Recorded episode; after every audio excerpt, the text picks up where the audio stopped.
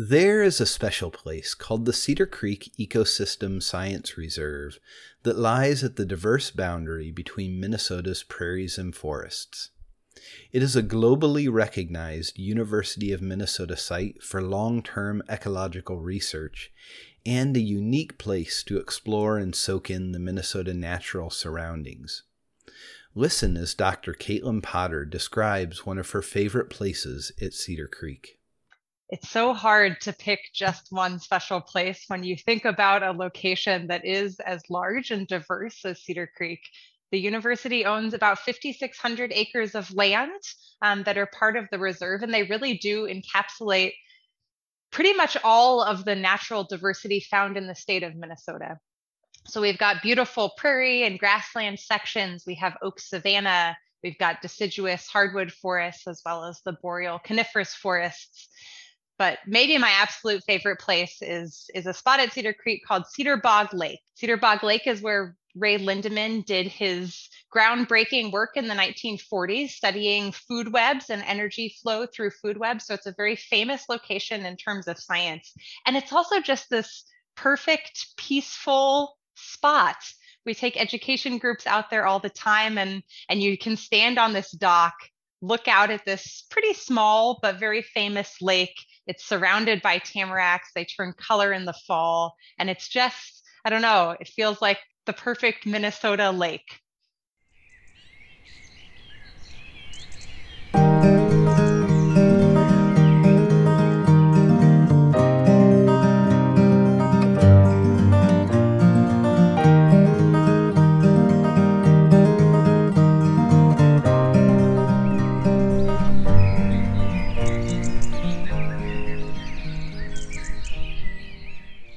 Welcome to Explore, Teach, Conserve by the University of Minnesota Extension. I'm Nate Meyer, and we are excited to talk with Dr. Caitlin Potter from the University of Minnesota about the Cedar Creek Ecosystem Reserve. We'll also share some ideas about where you can learn more and get involved with activities at the reserve. Hi, Caitlin. Welcome to the podcast. Hi, Nate. I'm so happy to be here. The reserve was established in 1942, and in 1982, it was one of 11 sites in the United States selected by the National Science Foundation for funding of long term ecological research. How do you describe this idea of long term ecological research, and why is it important in making modern scientific discoveries, especially as relates to tackling environmental or conservation challenges? Long-term data is absolutely crucial in understanding the world that we live in and then making progress on some of the, the big issues that face us like climate change and nutrient pollution. So often when science gets funded people apply for grants that last for two or three years. If you're lucky maybe five years. And when you think about natural systems we know intuitively that they don't work on a one or two or even a five year scale. When we look at problems like climate change, taking any one or two year chunk doesn't give you much information. That's like looking at a weather pattern rather than looking at climate. So, having places like Cedar Creek that are set aside specifically for long term research and are funded in such a way that you can set up projects that are going to run for decades really makes it possible to answer questions that scientists used to be able to only dream of. So we're quite lucky. We're one of 28, I think, 28 or 29 sites now around the US that are set aside with this goal of collecting systematic long term research. Um, the questions that we ask and answer are tuned to the region that we are based in and tuned to the pressing problems here in Minnesota. So we do look at things like climate change, we look at things like biodiversity loss and biodiversity restoration, particularly in prairie and grassland settings after agriculture, because we know so much of Minnesota's prairie has been turned into agricultural land over the last hundred years or so. We look at questions related to trophic cascades and food webs. What happens when you gain or lose a top predator? Which is something that has happened in a lot of Minnesota ecosystems. And only by setting up these experiments and these observations that will run for decades are we able to really start understanding what's actually taking place and how humans fit into those questions, whether they are part of the problem or whether they can be part of the solution. Another thing that's really special about these, they're called LTER, long term ecological research sites that are funded by the National Science Foundation, is that all of the data that's produced at these sites is freely available. We can usually find examples of similar data collected at another long term site. And so we can start making these continental scale comparisons. We can start sharing data with collaborators in other parts of the country and other parts of the world. And, and there's a lot of power in that. There's a lot of power in saying, is the result that we find at Cedar Creek applicable in grasslands all over the world? Can a pattern that we observe in Minnesota translate into the same sort of management techniques that could be applied in Europe or in Mongolia or in the grasslands of South America? And with that long term data, we can have a lot of confidence that what we're finding is a real pattern and generalizable rather than specific just to our little sites. Cedar Creek supports a large variety of different projects involving researchers from across the University of Minnesota and probably a bunch of other institutions across the US and worldwide. Can you describe some of these significant projects and the teams involved? Absolutely. So, we do have a core group of researchers that are based at the University of Minnesota. Um, many of them come from the College of Biological Sciences, but we also collaborate and have some lead researchers from the College of Food, Ag, and Natural Resources Science um, who come more from the forestry perspective and some of the wildlife perspectives. Those teams of people um, run some really amazing long term projects. Three of the ones that come to mind for me are kind of what you would expect when you think about pressing environmental concerns. Um, one is Dr. Dave Tilman's big biodiversity experiment. If you've seen pictures of Cedar Creek or visited, you've probably seen this experiment. If you've ever taken a college ecology course, you've certainly read about it. Dave's experiment was the first in the world to use diversity level, so number of species in a plot, um, as the primary manipulated variable in in his experiment so in this in this big field we have all of these squares some of which have one type of prairie plant in it, others which have two or four or eight or 16 or 32, and are able to measure all sorts of things about plant communities and look at how they change with diversity level. That experiment has now been replicated all over the world, which is really cool. So, work that was done here in Minnesota is now inspiring collaborators in other places in Europe, and in a number of other places around the country as well to do these exact same kind of biodiversity experiments in different ecosystems. We also have a very long term and famous experiment related to climate change and global change generally that's run by Dr. Sarah Hobbie and Dr. Peter Reich. It's called BioCon.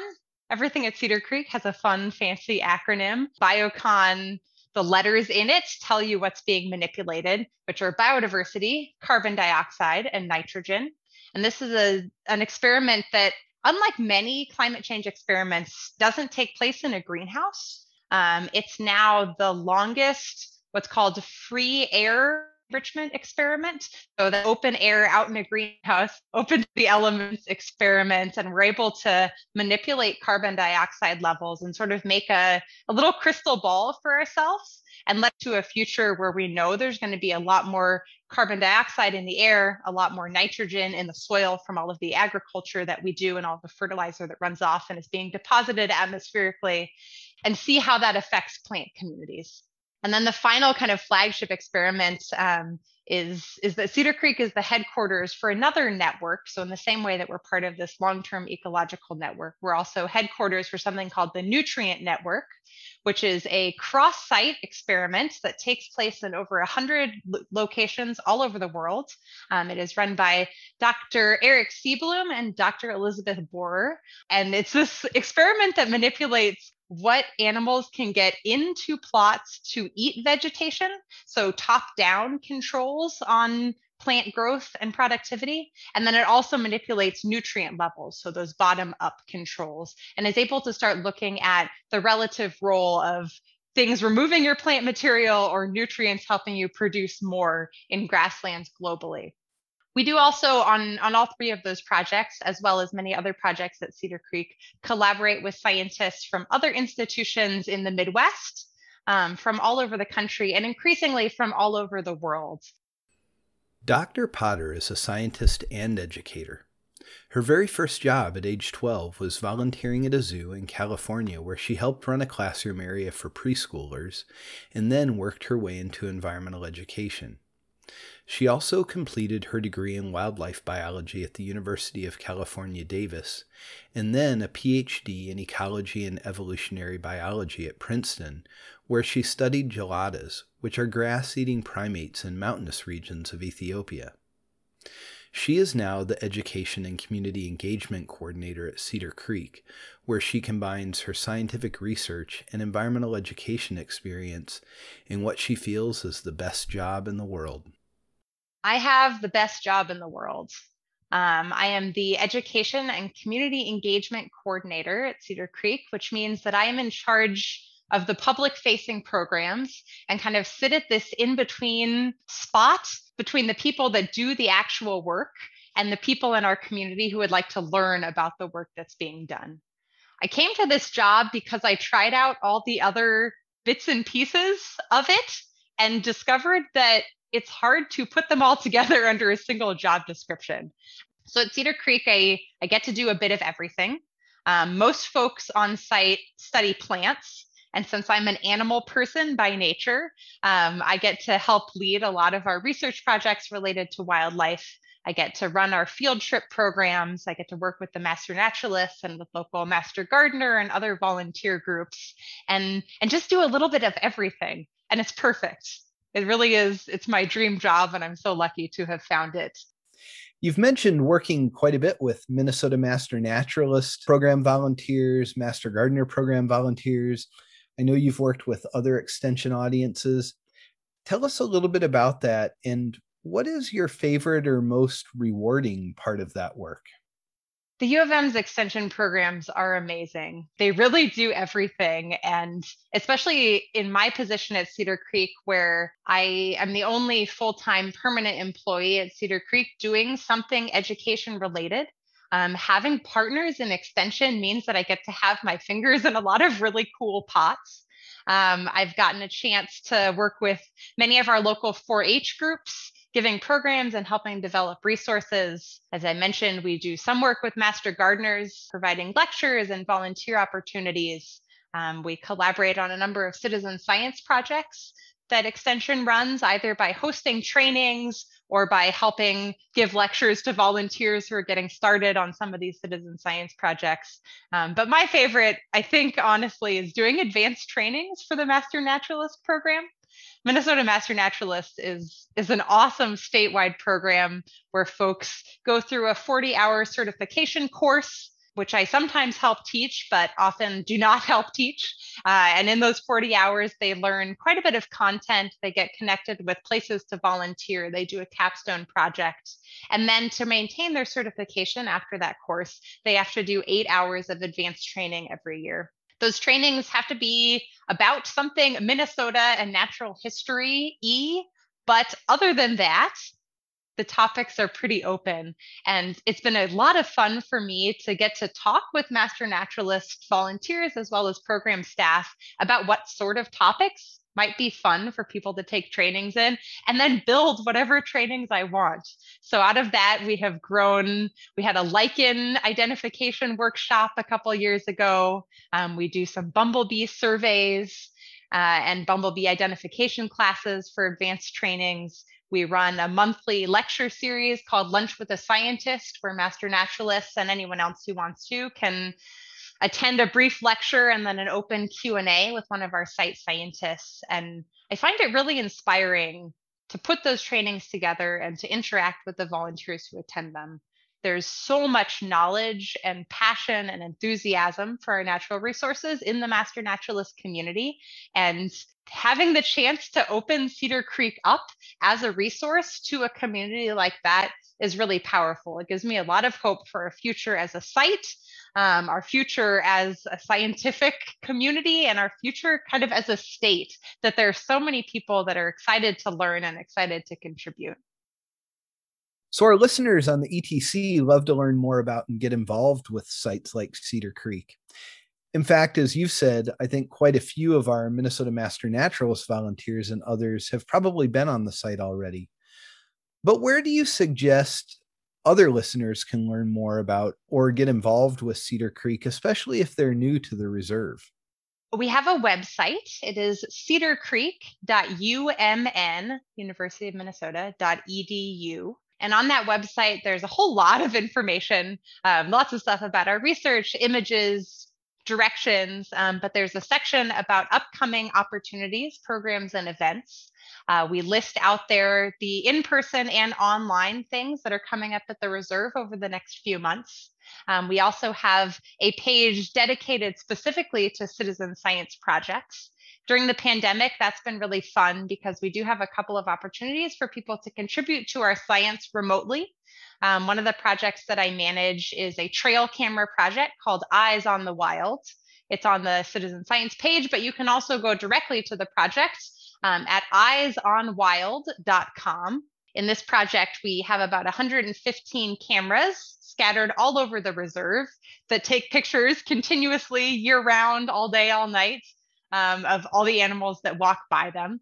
The cameras generate just over a million pictures a year, and we rely on volunteer help to go through all of those pictures and tell us what's in them it's a ton of fun. We've gotten some really amazing shots of interesting interactions, interesting species, everything from wolves and bears down to squirrels and muskrats and and all the all the species in between. We're also just in the next couple of weeks going to be launching another citizen science project called Woodpecker Cavity Cam. And this will ask volunteers to look at little 10 to 30 second video clips that are taken um, at the nests of our resident red-headed woodpeckers. And, and it's part of a long-term citizen science project that usually is in person, now is going to be online because of COVID, that helps us understand why this charismatic, kind of quintessentially Midwestern bird species is doing so well at Cedar Creek and so poorly in the rest of its range. Um, so there are opportunities to attend events, learn, via things like Lunch with the Scientist, but also to contribute through some of these online trail camera projects. We hope in the next few months, um, as more people get vaccinated and things start to open up again, that we'll return to having our in person citizen science and educational programs as well. So look forward to an open house next year, 2022, will be our 80th anniversary as a site. So I'm sure we'll have some big events associated with that, um, as well as opportunities to, to help with science, whether it's via animal tracking or catching bumblebees or coming and attending a volunteer event planting trees. I have one last question for you. What is a hashtag or a brief message that you wish would really take off right now? Like millions of people are sharing it. It's a good question. I have a serious answer and a silly answer. There's a lot of great hashtags and great social media movement right now related to diverse representation in science and in academia. Um, so hashtags like black in nature and black birders and black in STEM or black in the ivory give some insights into some of the barriers that very much exist in our field for people that are trying to enter that don't kind of fit the traditional mold of academic researchers. So those are worth following and I think worth amplifying as much as we can. On a less serious note, I I really enjoy the fieldwork fail hashtag if you search for fieldwork fail on Twitter, you'll find a lot of great anecdotes and illustrations and things of of what it's like to actually be a field biologist. Times when you know a scientist traveling back on an airplane with a suitcase full of blood samples ran into trouble at customs, or a time when someone accidentally superglued themselves to their research subject instead of the radio transmitter to their research subject, and just kind of a lighthearted look about the less glamorous sides of the field. So those those are another set of, I think, fun and a little bit more lighthearted hashtags to look for. Hey everyone. Thanks for listening to this episode of the ETC. Huge thanks to Dr. Caitlin Potter for joining us to talk about the Cedar Creek Ecosystem Reserve. Visit cedarcreek.umn.edu to learn more and get involved with citizen science and other public programs at the site. Thanks to Lauren Sorgard for helping edit this interview. This episode was recorded over Zoom from our homes during the coronavirus pandemic in 2021. We hope you enjoyed the opportunity for some advanced training during your daily walk, while sitting at your desk, or wherever you can listen in. Look for the ETC and subscribe on any of your favorite podcast services. Give us a thumbs up or drop a comment to let us know you value the podcast. Pass it along to others. We look forward to sharing another episode soon. In the meantime, we hope you stay safe, be healthy, and enjoy nature in place.